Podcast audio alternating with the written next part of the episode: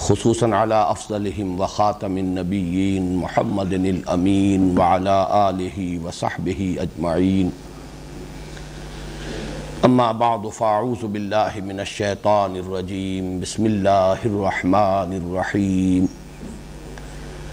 الحمد للہ رب العالمین الرحمن الرحیم مالک یوم الدین إياك نعبد وإياك نستعين اهدنا الصراط المستقيم.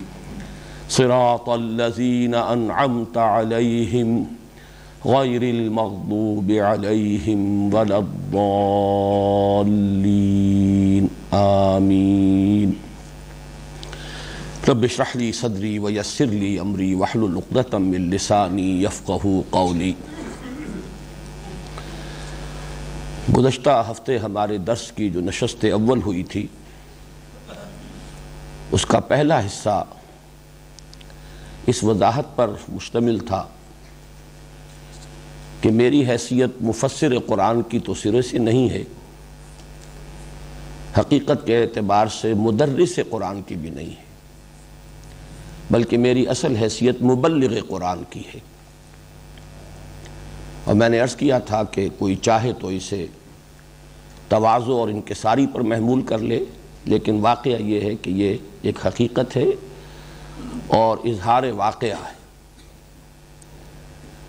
لیکن اس کے ساتھ ہی میں نے عرض کیا تھا کہ جس قرآن کی میں تبلیغ کر رہا ہوں، جس کے لیے میں نے الفاظ مستار لیے تھے، سر سید احمد خان مرحوم سے، قرآن کے من دارم۔ وہ قرآن جو میرے پاس ہے، جس قرآن کی میں تبلیغ کر رہا ہوں یعنی قرآن حکیم کے معنی علوم، معارف، مفاہیم، میں اس کے جس حوض مصفہ سے لوگوں کو سیراب کر رہا ہوں، اس میں چار چشموں سے پانی جمع ہوا ہے۔ اور الحمدللہ اس میں بڑی جامعیت ہے۔ اس لیے کہ تنوع بھی ہے۔ بعض اعتبارات سے وہ جو سورسز ہیں ایک دوسرے کی ضد بھی ہیں۔ لیکن میرے ہاں ان میں ایک امتزاج اور تعلیف کی کیفیت پیدا ہوئی ہے۔ چنانچہ میں نے الفاظ بھی استعمال کیے تھے کہ کوثر و تسنیم اور سلسبیل کی طرح وہ تین چشمے جن سے پانی اس حوض میں آ کر جمع ہوا ہے۔ ان میں سے ایک چشمہ ہے مولانا ابوالکلام آزاد اور مولانا ابو العلیٰ مودودی کی دعوت اور حرکت اس کا عنصر۔ دوسرا چشمہ ہے مولانا فراہی اور مولانا اصلاحی کا۔ تدبر اور تعمق بالخصوص نظم قرآن کے اعتبار سے۔ تیسرا چشمہ ہے ڈاکٹر اقبال اور ڈاکٹر رفیع الدین کا فکر، ان کا تفکر۔ اور وہ اس پہلو سے کہ قرآن حکیم کی روشنی میں فکر جدید کی تحلیل اور اس کا تجزیہ کہ اس کے کون سے حصے صحیح ہیں، کون سے غلط ہیں۔ اور پھر جو حصے صحیح ہیں، ان کو قرآن حکیم کی تفہیم میں انکارپوریٹ کرنا، ان کا امتزاج، ان کی آمیزش۔ ایک چوتھا چشمہ جس میں میں نے عرض کیا تھا کہ کہا جا سکتا ہے کہ اس سے تصوف کی چاشنی ہے کہ جو میرے اس تبلیغ قرآن میں شامل ہوئی ہے۔ اور جس کے حوالے سے میں اسلاف کے ساتھ جڑا ہوا ہوں، وہ میرا العروۃ الوسقہ ہے۔ یعنی شیخ الہند مولانا محمود حسن رحمہ اللہ اور شیخ الاسلام مولانا شبیر احمد عثمانی۔ یہ چار سورسز ہیں جن سے میں نے کچھ حاصل کیا۔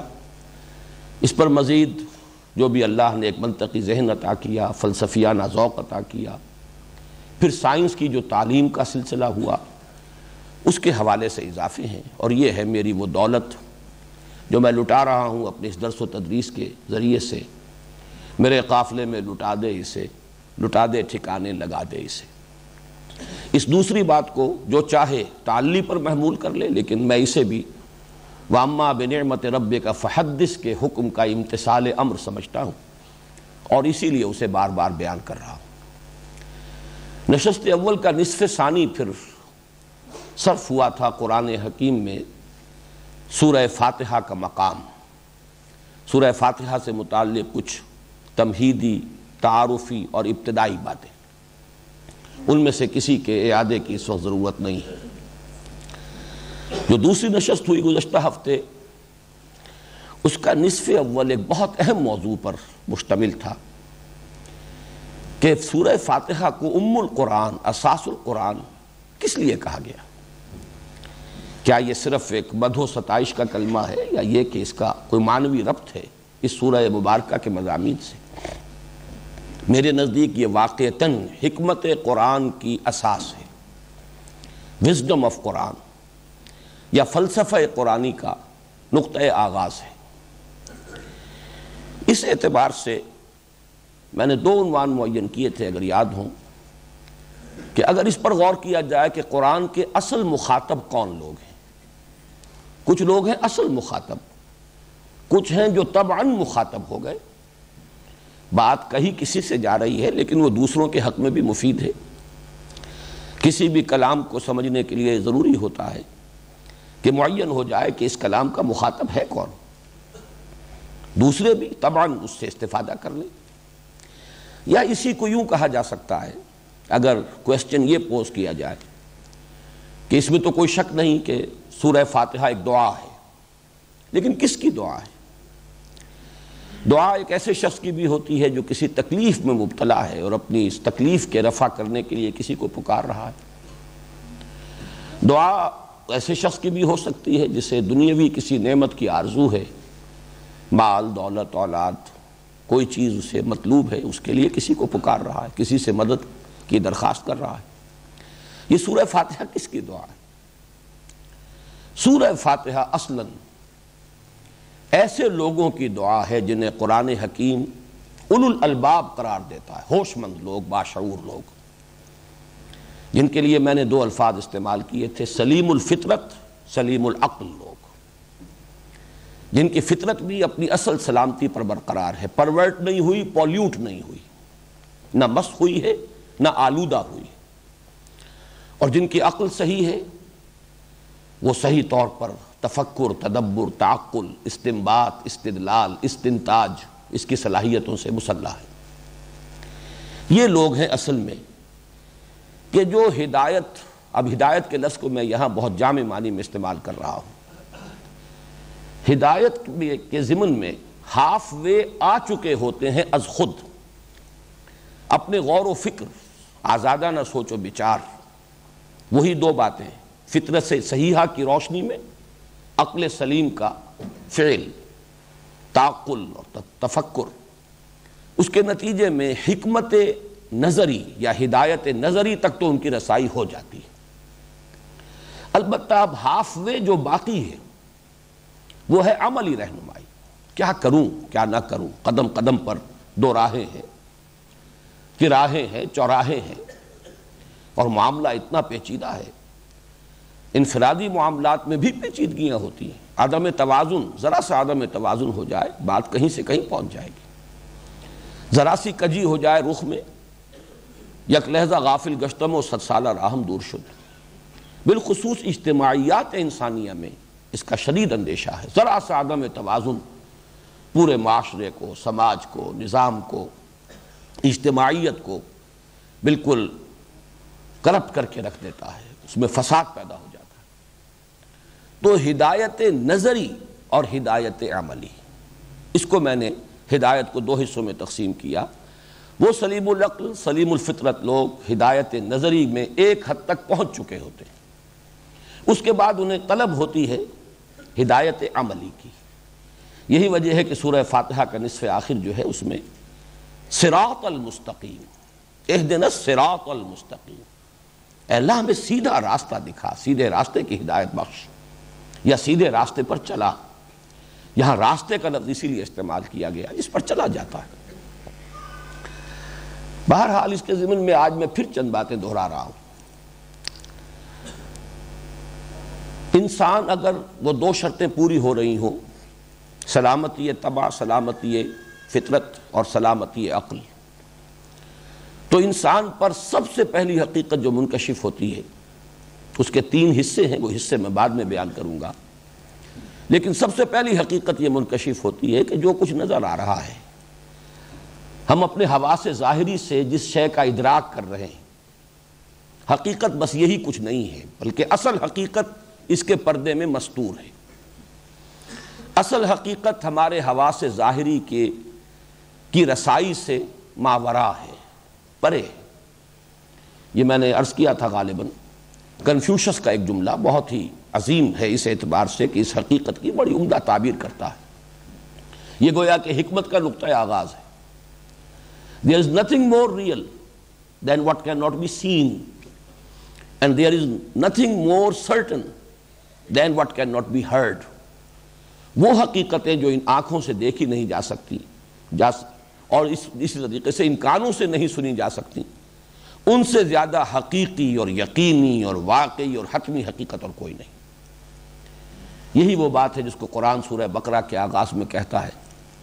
الزین یومنون بالغیب، جنہیں اس حقیقت کا ادراک ہو جاتا ہے۔ اس کے تین پہلو میں میں بعد میں عرض کروں گا، لیکن مجھے آج خیال آیا تھا۔ کہ یہ جو لوگ ہیں، یہ انسانیت کا یوں سمجھئے کہ لب لباب یا گل سرسبد انسانیت کا اصل حاصل ہیں۔ آج سے سترہ سال قبل کی جو میری تحریر ہے، اسلام کی نشت ثانیہ کرنے کا اصل کام، جس میں میں نے قرآن اکیڈمی کا تصور پیش کیا تھا۔ اور اس کے سامنے کرنے کا اصل کام کیا ہے، اس عنوان سے جو چیز لکھی تھی، میں اس کے چند جملے آپ کو سنا رہا ہوں۔ پیش نظر علمی تحریک کے لیے سب سے پہلے ایسے ذہین اور باصلاحیت نوجوانوں کو تلاش کرنا ہوگا۔ جن میں علم کی ایک شدید پیاس فطری طور پر موجود ہو، جن کے قلوب مسترب اور روحیں بے چین ہوں، جن کو خود اپنے اندر یہ احساس موجود نظر آئے کہ اصل حقیقت حواس کی سرحدوں سے بہت پرے واقع ہے اور جن میں حقیقت کی تلاش تلاش اور دریافت کا دائیہ اتنا شدید ہو جائے۔ کہ وہ اس کے لیے زندگیاں وقف کرنے کو تیار ہوں اور آرام و آسائش کے حصول اور خوشنما مستقبل کیریئرز کی تعمیر سے یکسر بے نیاز ہو جائے۔ یہ بے چین روحیں جنہیں محسوس ہو کہ جو کچھ نظر آ رہا ہے حقیقت یہ نہیں ہے، حقیقت کچھ اور ہے۔ میں نے مشرق بعید کے ایک حکیم اور دانا انسان کا جملہ آپ کو سنایا۔ مغرب بعید کہہ لیجیے، اس کا ایک مفکر بریڈلے اس کی ایک عظیم تصنیف، اس کا نام ہی اپیئرنس اینڈ ریئلٹی جو کچھ نظر آ رہا ہے اور جو اصل حقیقت ہے، جو مستور ہے اس کے پردے میں، ان کے مابین بڑا فرق ہے۔ ہزار فرسنگست ان کے مابین بڑا فصل ہے اور بود ہے۔ تو یہ نوجوان، میں نے اس لیے دہرایا ہے کہ اصل میں اب سلسلہ درس و تدریس جو اثر نو شروع ہو رہا ہے آغاز قرآن سے، تو اس کا جو اصل ہدف ہے، جو مقصود ہے جو اس میں ہمارا ٹارگٹ نمبر ون ہے، وہ بار بار ذہنوں کے سامنے آتا رہے۔ اب ایسے نوجوان بظاہر محسوس ہوتا ہے، کہاں ملیں گے؟ چنانچہ یہ بات بھی میں اب آپ کو سنا رہا ہوں، چند صفحات کے بعد میں نے اس پر بھی گفتگو کی ہے۔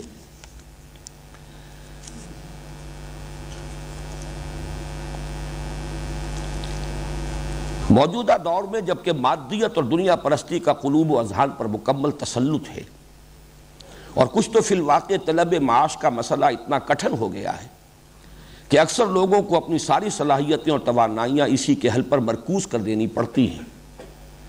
پھر معاشرے کا عام رجحان یہ ہو گیا ہے کہ جو ذرا اس سطح سے بلند ہوتا ہے، اس پر معیار زندگی کو بلندتر کرنے کی دھن سوار ہو جاتی ہے۔ اس قسم کے نوجوانوں کا ملنا بظاہر محال نظر آتا ہے۔ لیکن یہ جملے ذرا آپ غور سے سنیے۔ لیکن حقیقت یہ ہے کہ دنیا سعید روحوں سے کبھی خالی نہیں ہوئی۔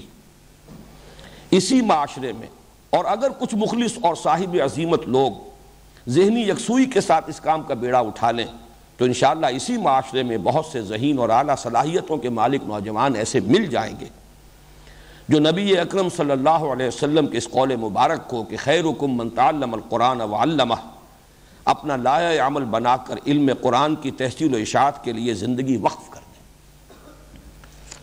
اسے کہا جا سکتا ہے یہ میری رجائیت ہے۔ اور واقعہ یہ ہے کہ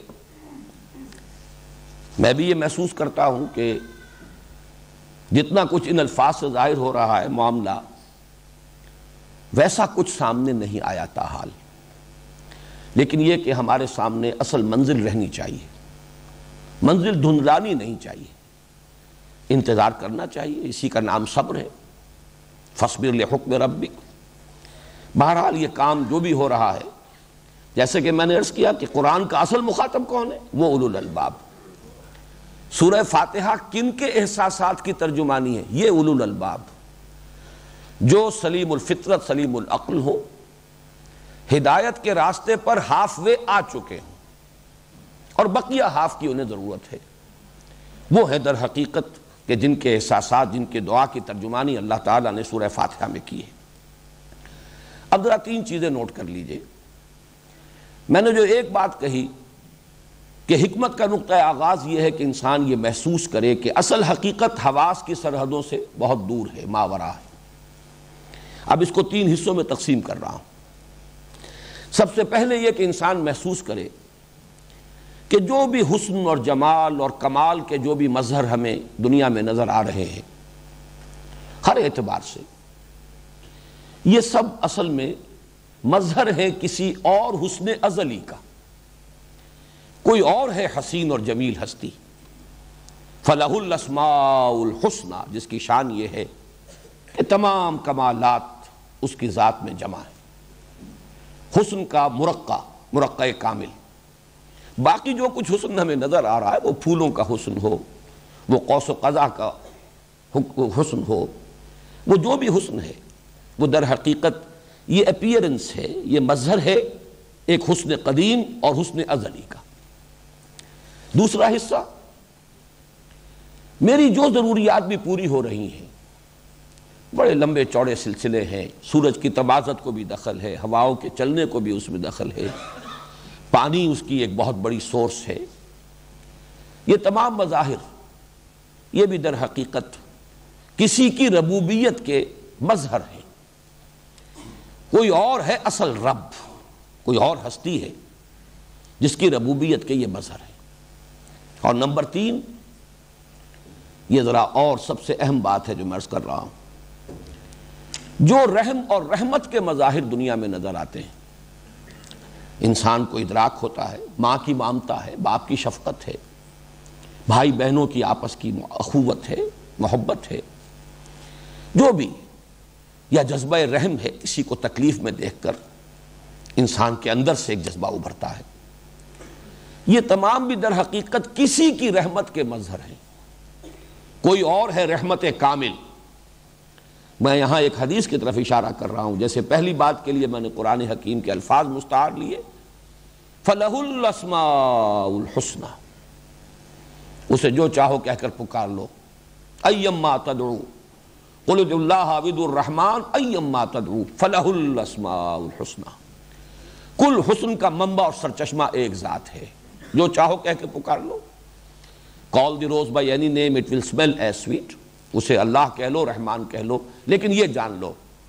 کل حسن اسی میں ہے، کل کمال اسی میں ہے۔ جمال کا مرقع حقیقی وہی ہے۔ یہ سب اس سے بوروڈ ہیں، اسی کے مستعار ہیں۔ جو بھی ہمیں جلال جمال اور کمال کے مظہر نظر آ رہے ہیں۔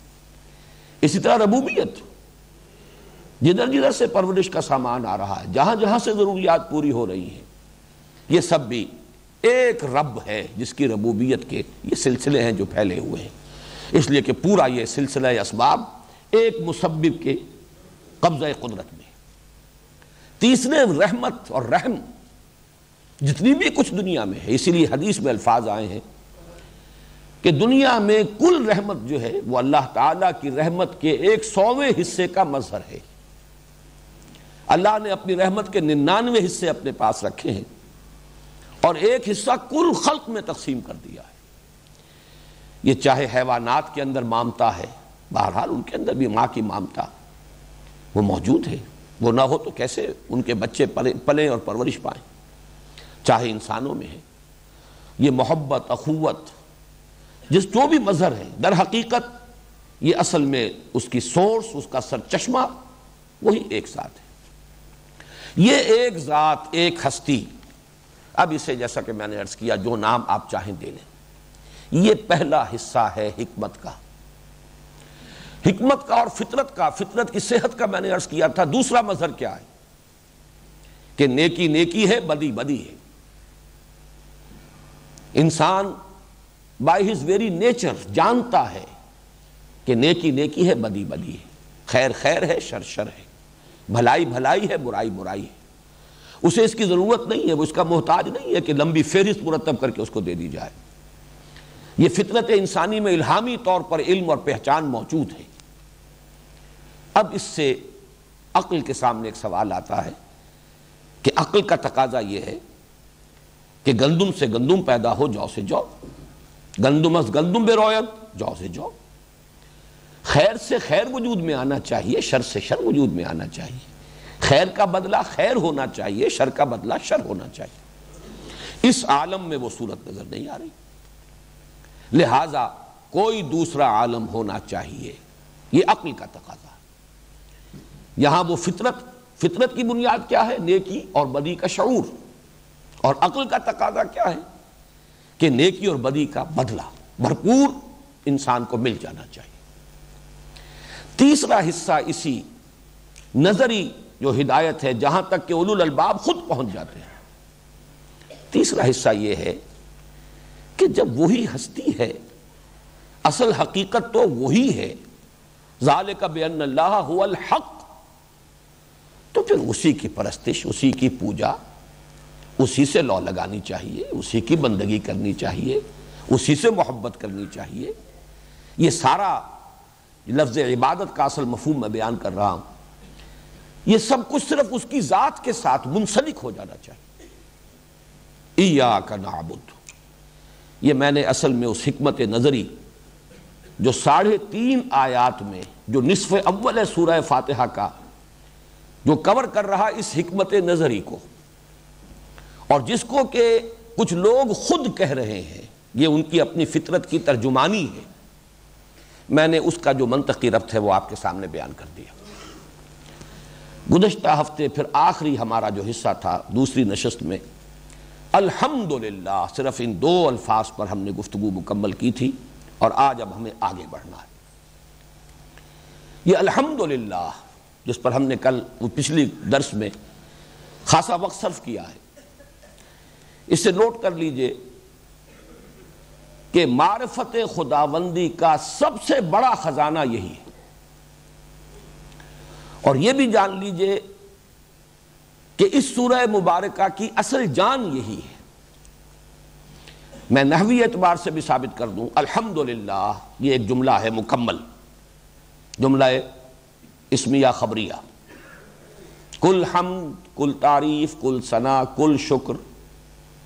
اللہ کو سزاوار ہے۔ مکمل جملہ ہو گیا۔ اٹس اے فل سٹیٹمنٹ انگریزی میں انالیسس جس طریقے سے ہم کرتے ہیں، اس میں آپ کہہ سکتے ہیں یہ پرنسپل کلوز ہے۔ اب یہ اللہ کے لفظ کے ساتھ ہی اس کے تابع ہو کر آ رہی ہیں چار باتیں۔ اللہ جو رب العالمین ہے۔ الحمد للہ رب العالمین۔ رب پر زیر اسی لیے ہے کہ یہ للہ کا بدل ہے، اللہ کا بدل ہے، اللہ کی صفت ہے۔ اس اللہ کی جس کے لیے ہیں یہ کل تعریفیں، کل ثنا، کل حمد، کل شکر۔ جو نمبر ایک رب العالمین ہے، نمبر دو رحمان ہے، نمبر تین رحیم ہے، نمبر چار جزا و سزا کے دن کا مالک ہے۔ یہ در حقیقت ایک جملہ ہے جو چلا رہا ہے۔ یہ چار سبارڈینیٹ کلوزز سمجھ لیجیے کہ یہ در حقیقت ایڈجیکٹیو کلوزز ہیں۔ اللہ کے لیے یہ ایڈجیکٹیوز کی حیثیت سے اس کی وضاحت، اس کی نعت، اس کے صفت، صفات کے طور پر، اس کے بدل کے طور پر آ رہے ہیں۔ الحمدللہ، معلوم یہ ہوا کہ اصل جان تو اس کی الحمدللہ ہے۔ اب میں یہ چاہتا ہوں کہ پہلے آپ اس کلمے کی جو شان ہے اس کو نبی اکرم صلی اللہ علیہ وسلم کے الفاظ مبارکہ میں پہچان لیجیے۔ یہ ترمزی کے دو روایات ہیں جو میں آپ کو سنا رہا ہوں۔ عن عبداللہ ابن عمر ابن العاص رضی اللہ تعالی عنہما قال قال رسول اللہ صلی اللہ علیہ وسلم، التسبیح نصف المیزان والحمد للہ تملؤہ۔ ولا الہ الا اللہ لیس لہا دون اللہ حجاب حتی تخلص الیہ دوسری روایت ہے وان رجل من بنی سلیمن اس کے الفاظ کیا ہیں؟ کہ حضور نے فرمایا، التسبیح نصف المیزان و الحمد للہ تملؤہ و تکبیر و یم ما ان میں تین تین چیزوں کا ذکر ہوا ہے دونوں حدیثوں میں۔ تسبیح، تحمید۔ لیکن تیسری چیز مختلف ہے ان دونوں حدیثوں میں۔ ایک میں ہے تحلیل، لا الہ الا اللہ، اور ایک میں ہے تکبیر۔ دیکھیے یہ چار ہیں در حقیقت الفاظ، تسبیح، سبحان اللہ۔ تحمید، الحمدللہ۔ تکبیر، اللہ اکبر۔ تحلیل، لا الہ الا اللہ۔ یہ در حقیقت یوں سمجھئے کہ معرفت کے خزانے ہیں۔ لیکن ان دونوں حدیثوں میں جو قدر مشترک ہے، وہ وہ الفاظ ہیں، التسبیح نصف المیزان والحمدللہ تملہ کیا مفہوم ہے اس کا؟ کون سے میزان؟ یہ میزان معرفت ہے۔ عقلی طور پر اس کو یوں سمجھئے کہ دین کی اساس اور جڑ ہے ایمان۔ ہر شخص جانتا ہے۔ ایمان کی جان ہے ایمان باللہ۔ اس کی اساس اللہ کی معرفت اور اللہ کی کل معرفت جو انسان کو حاصل ہو سکتی ہے، اس کا ایک سلبی پہلو ہے اور ایک ایجابی پہلو ہے۔ ایک منفی پہلو ہے، ایک مثبت پہلو ہے۔ ایک ہی تصویر کے دو رخ۔ یہ کل معرفت ہے جو اللہ کی ہمیں حاصل ہو سکتی ہے۔ ایک تسبیح و تنظیح ہے۔ اللہ ہر عیب سے، ہر نقص سے، ہر ذوف سے، ہر احتیاج سے پاک ہے، اعلیٰ ہے، عرفہ ہے، منزہ ہے، مبرہ یہ ہے منفی رخ۔ کوئی نقص نہیں، کوئی عیب نہیں، کوئی ذوف نہیں، کوئی احتیاج نہیں۔ ہر عیب، ہر نقص، ہر ذوف ہر احتیاج سے بالا، عرفہ، منزہ، مبرہ۔ یہ تسبیح ہے، سبحان اللہ کے معنی یہ ہے۔ لیکن یہ منفی ہے۔ اسی لیے نصف المیزان تو کہہ دیا، لیکن وہ کہ جس سے میزان پر ہو جائے۔ اور ایک حدیث میں تو یہ آیا ہے کہ الحمدللہ ہے یہ تو تملا بین سمائے و لرد آسمانوں اور زمین کے مابین کل فضا کو پر کر دینے والا کلمہ ہے۔ یہ اسی کا در حقیقت مثبت رخ ہے۔ کل صفات جمال و کمال، کا مرقع کامل اللہ ہے۔ ہر خیر، ہر خوبی، ہر کمال، اس میں بتمام و کمال موجود ہے۔ یہ ہے الحمدللہ۔ تو التسبیح ہو نصف المیزان، معرفت خداوندی کا نصف تسبیح ہے۔ اور اس کی تکمیل، والحمدللہ تملہ اس کے سوا ہم اللہ کے بارے میں اور کچھ نہیں جان سکتے۔ تمام صفات کمال، اس میں بتمام و کمال موجود ہیں۔ قدرت ہے تو وہ اعلیٰ کل شعین قدیر ہے۔ علم ہے تو وہ بے کل شعین علیم ہے۔ حیات ہے تو وہ الحی ہے۔ اس کی حیات بھی وہ ہے جو ہر ذوف سے مبرہ۔ نہ اسے اونگ آتی ہے، نہ نیند آتی ہے۔ نہ اسے کھانے کی ضرورت ہے، نہ اسے پینے کی ضرورت ہے۔ کوئی ہوائی ضروریہ اسے لاحق نہیں ہے، معاذ اللہ سمہ معاذ اللہ۔ ارادہ ہے تو فعال لما یرید۔ اس کا ارادہ ایسا کامل ہے جو چاہے کر گزرے۔ جس بھی صفت کمال کا آپ تصور کریں گے، وہ اس کی ذات میں بتمام و کمال موجود ہے۔ اسے آپ omniscient omnipotent omnipresent یہ الفاظ ہے آپ کو ہر جگہ پر یہی یہی تصورات ملیں گے۔ اس کے سوا آپ اور کیا جانیں گے اللہ کے بارے؟ میں اس کی ذات ہمارے احساس سے، ادراک سے، ما ورا ورا الورا سما ورا الورا سما ورا الورا۔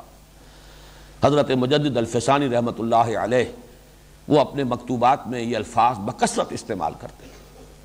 ذات باری تعالی ورا الورا سما ورا الورا سما ورا الورا۔ اس کو تو سمجھ لو کہ وہ تمہارے فہم کی جو بات اور ہے، تمہارے تصور کی بات اور ہے، تمہارے تخیل کی بات اور ہے، تمہارے وہم سے بھی ماورا ہے۔ البتہ یہ کہ اس کو جانو گے تو کیا؟ التسبیح ہو نصف المیزان و الحمدللہ تملہ یہ کل میزان ہے، میزان معرفت۔ اب اس میں نوٹ کیجیے الحمدللہ۔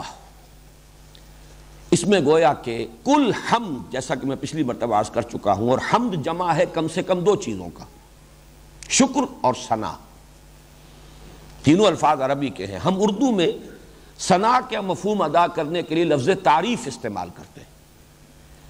اگر اردو کے انداز میں بیان کریں گے تو حمد کے معنی ہے شکر اور تعریف۔ تمام تعریفیں اور کل شکر صداوار ہے اللہ کو اللہ ہی حقیقتاً مستحق بھی ہے، لام استحقاق، اور وہی فی الواقع مالک بھی ہے۔ اس لیے کہ جو صفات ہیں، جو اسے قابل حمد بناتی ہیں، وہ اس کی اپنی ملکیت ہے۔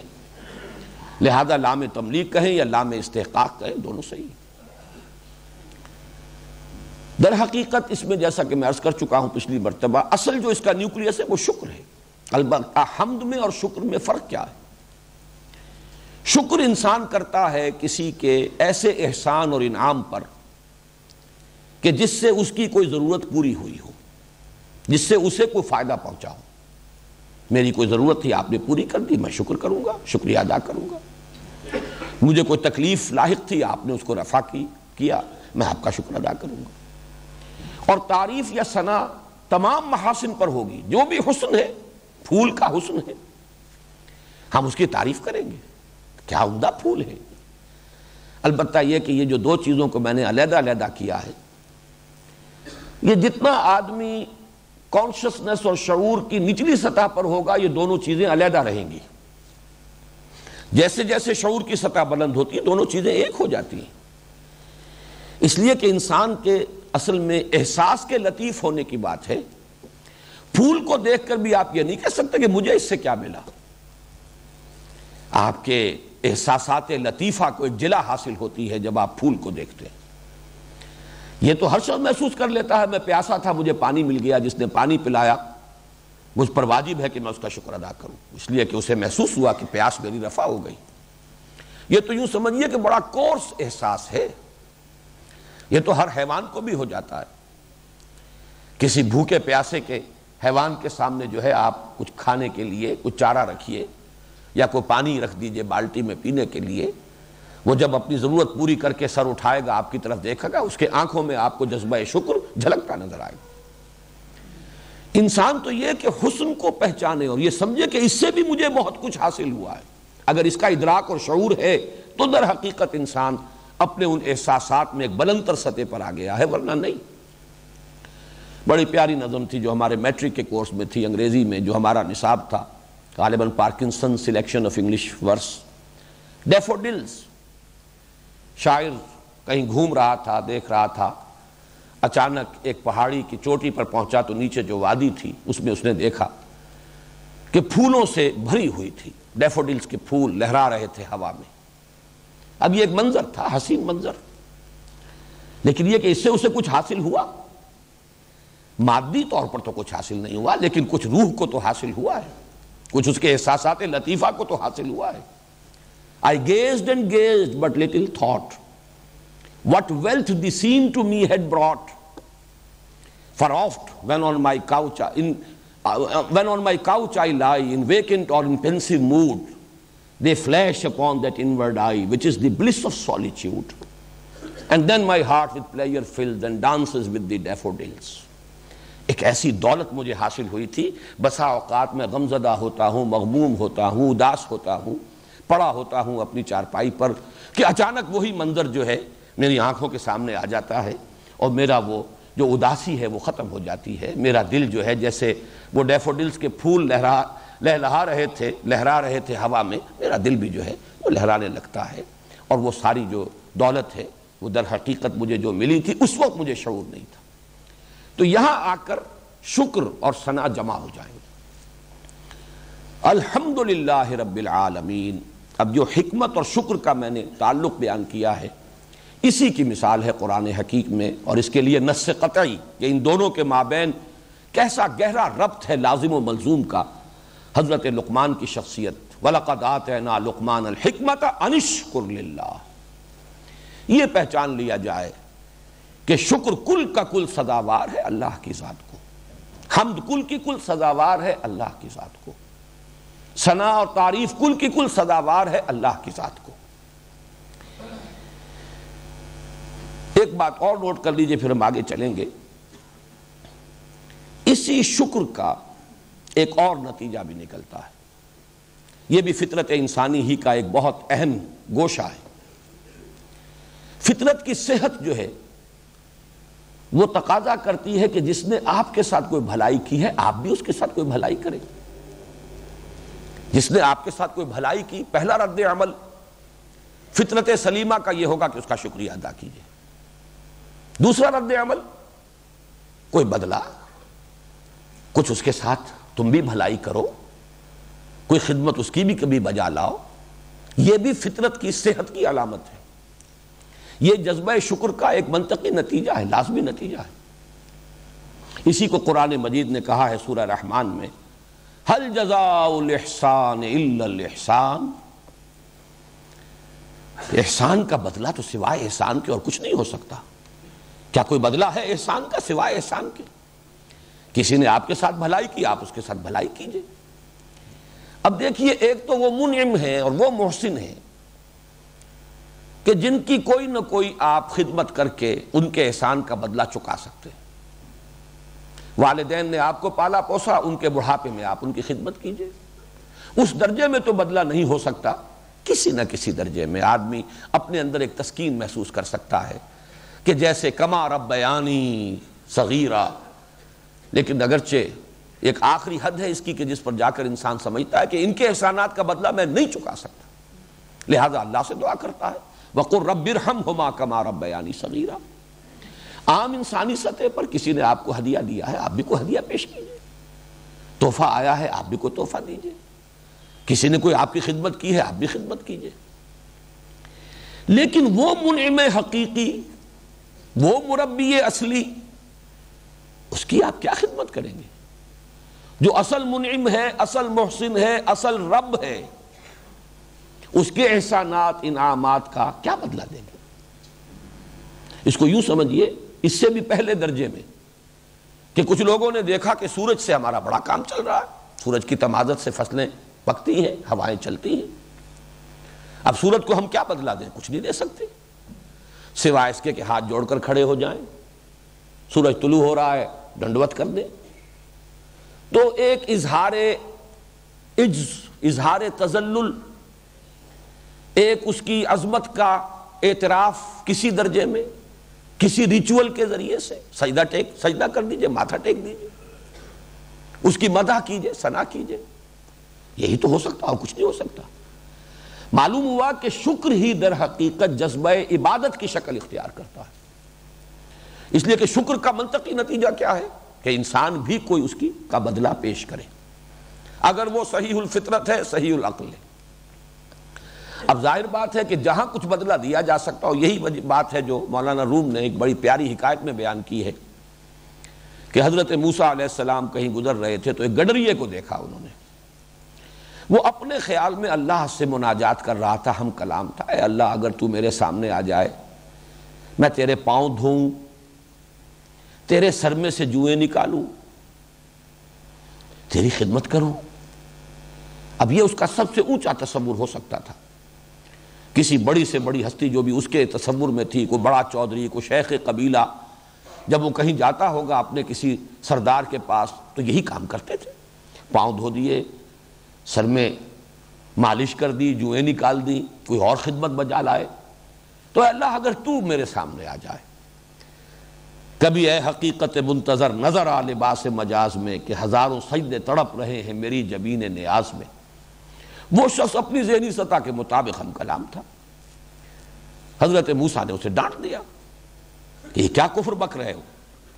اللہ کے پاؤں دھو گے اور اللہ کے سر سے جوئے نکالو گے؟ کیا کفر بک رہے تو حکایت ایسے ہے کہ اس نے چیخ ماری، کپڑے پھاڑے اور کہیں نکل گیا جنگل کی طرف۔ تو اللہ تعالیٰ نے حضرت موسیٰ سے فرمایا کہ موسیٰ، تو برائے وصل کردن آمدی نہ برائے فصل کردن آمدی تجھے ہم نے بھیجا تھا، تو اس لیے آیا تھا کہ لوگوں کو ہم سے جوڑے، نہ کہ ہمیں، ہم سے توڑ دے۔ ہم سے کاٹ دے، ہم سے جدا کر دے۔ وہ اپنے فکر، اپنی سوچ کے مطابق، اب یہی اس کی سطح ہے سوچ کی، اس سے زیادہ تو اس کے سوچ کا کوئی اور پیمانہ ہے ہی نہیں۔ بہرحال اس وقت مجھے جو واضح کرنا تھا وہ یہ کہ یہ جذبہ عبادت در حقیقت جذبہ شکر ہی کا منطقی نتیجہ ہے۔ کوئی بدلہ، کوئی خدمت۔ اگر ہم نہیں کر سکتے، ہستی اتنی بلند ہے، اتنی بلند ہے، اتنی بلند ہے کہ ہم کوئی خدمت کر نہیں سکتے، ہم کو بدلہ دے نہیں سکتے اس کے احسانات و انعامات کا۔ تو اس کے سامنے سری جھکا دیں، سجدہ ہی کریں۔ کوئی اور مراسم عبودیت بجا لائیں۔ کوئی اس کے حمد کے ترانے گائیں۔ جیسے کہ حضرت داؤد علیہ السلام حمد ہی کے ترانے ہیں نا زبور ہے کیا؟ حمد کے ترانوں پر مشتمل کتاب ہے۔ اور جس کیف کے ساتھ وہ حمد کے یہ ترانے پڑھا کرتے تھے یا علاپا کرتے تھے، قرآن مجید میں ہے کہ اس کے اندر یہ کیفیت تھی کہ پرندے اور پہاڑ ان کے ساتھ شریک ہو جاتے تھے۔ وجد میں آتے تھے پرندے بھی اور پہاڑ بھی۔ قلب کی گہرائی سے اللہ تعالیٰ کے حمد کے وہ ترانے جو ہے وہ نکل رہے ہوتے تھے۔ اب آخری بات الحمدللہ کے بارے میں اور نوٹ کر لیں۔ وہ یہ کہ یہ ہر نو کے شرک کی جڑ کاٹ دینے والا کلمہ ہے۔ جب کل تعریف اسی کی ہے، کل حمد اسی کی ہے، تمام حسن کا منبع سرچشمہ وہی ہے، کل ربوبیت کا نقطۂ آغاز وہی ہے، تمام رحمت جو ہے اس کا منبع اور سرچشمہ اسی کی ذات ہے۔ تو کسی اور کو کاہے کو پوجنا ہے؟ کسی اور کے لیے مراسم عبودیت کاہے کے لیے؟ سورج کے سامنے کاہے کو سر جھکانا ہے؟ وہ تو خود اس کے قبضہ قدرت میں ہے۔ اسی کے حکم سے کر رہا ہے جو کچھ کر رہا ہے۔ میرا مجھ میں کچھ نہیں، جو کچھ ہے سو تو۔ ہے بھگت کبیر کا یہ دوہا، میرے اندر میرا تو کچھ ہے ہی نہیں۔ اے رب، جو کچھ ہے تیرا دیا ہوا ہے۔ تو سورج میں اس کا اپنا کچھ ہے ہی نہیں، اس کی تبادت ذاتی ہے ہی نہیں۔ پانی میں جو تاثیر ہے، وہ اس کی رکھی ہوئی ہے۔ ماں میں جو مامتا ہے، وہ اس نے ڈالی ہے۔ باپ میں شفقت ہے، اس کی عطا کردہ ہے۔ تو ٹھیک ہے، اس نے جس جس کا حق معین کر دیا ماں کی خدمت بھی کرو، باپ کی خدمت بھی کرو، وہ سب ہے۔ انشکر لی والے والدین شکر ادا کرو میرا اور اپنے والدین کا۔ لیکن یہ ہے کہ اصل شکر اللہ کا۔ یہی وہ تعلق جو ہے یعنی شکر اور شرک۔ دیکھیے، حروف اصلی ایک، یہ شین، رے، کاف۔ شین، را، کاف۔ شرک۔ شین، کاف، را، شکر۔ ان دونوں میں کس قدر گہرا ربط ہے؟ اسی لیے وہ سورہ لقمان کی جو آیت میں نے آپ کو سنائی، دوسرے رکوع کی پہلی آیت، وَلَقَدْ آتَيْنَا لُقْمَانَ الْحِكْمَةَ عَنِشْكُرْ لِلَّهِ۔ حکمت کا منطقی نتیجہ ہے اللہ کا شکر۔ اور شکر کا لازمی نتیجہ شرک کا خاتمہ۔ وَإِذْ قَالَ لُقْمَانُ لِبْنِهِ وَهُوَ يَعِزُهُ يَا بُنَيَّ لَا تُشْرِكْ بِاللَّهِ إِنَّ الشِّرْكَ لَظُلْمٌ عَظِيمٌ۔ صدق اللہ العظیم۔ اذان لہو آخرہ، ہمارے آج کے درس کی اس نشست کا بھی نصف جو ہے وہ سابق کے اعادے پر صرف ہو گیا ہے۔ بہرحال ان چیزوں کی ضرورت ہے۔ اس وقت صرف ایک جملہ اور کہہ رہا ہوں، پھر ہم آگے چل رہے ہیں۔ ایک بات تو میں نے عرض کر دی تھی کہ الحمدللہ پرنسپل کلاس، رب العالمین، الرحمن الرحیم، مالک یوم الدین، اسی کے تابع۔ پھر اس الحمدللہ کا رشتہ جڑتا ہے، ایاک نعبد۔ میں نے اس کی وضاحت کر دی ہے کہ یہی شکر ہے در حقیقت جو جذبہ عبادت کی صورت اختیار کرتا ہے۔ اس کے درمیان جو منطقی اور عقلی ربط ہے وہ میں بیان کر چکا ہوں۔ اب آئیے الحمدللہ رب العالمین، پہلا وصف اللہ کا۔ وہ رب ہے تمام جہانوں کا۔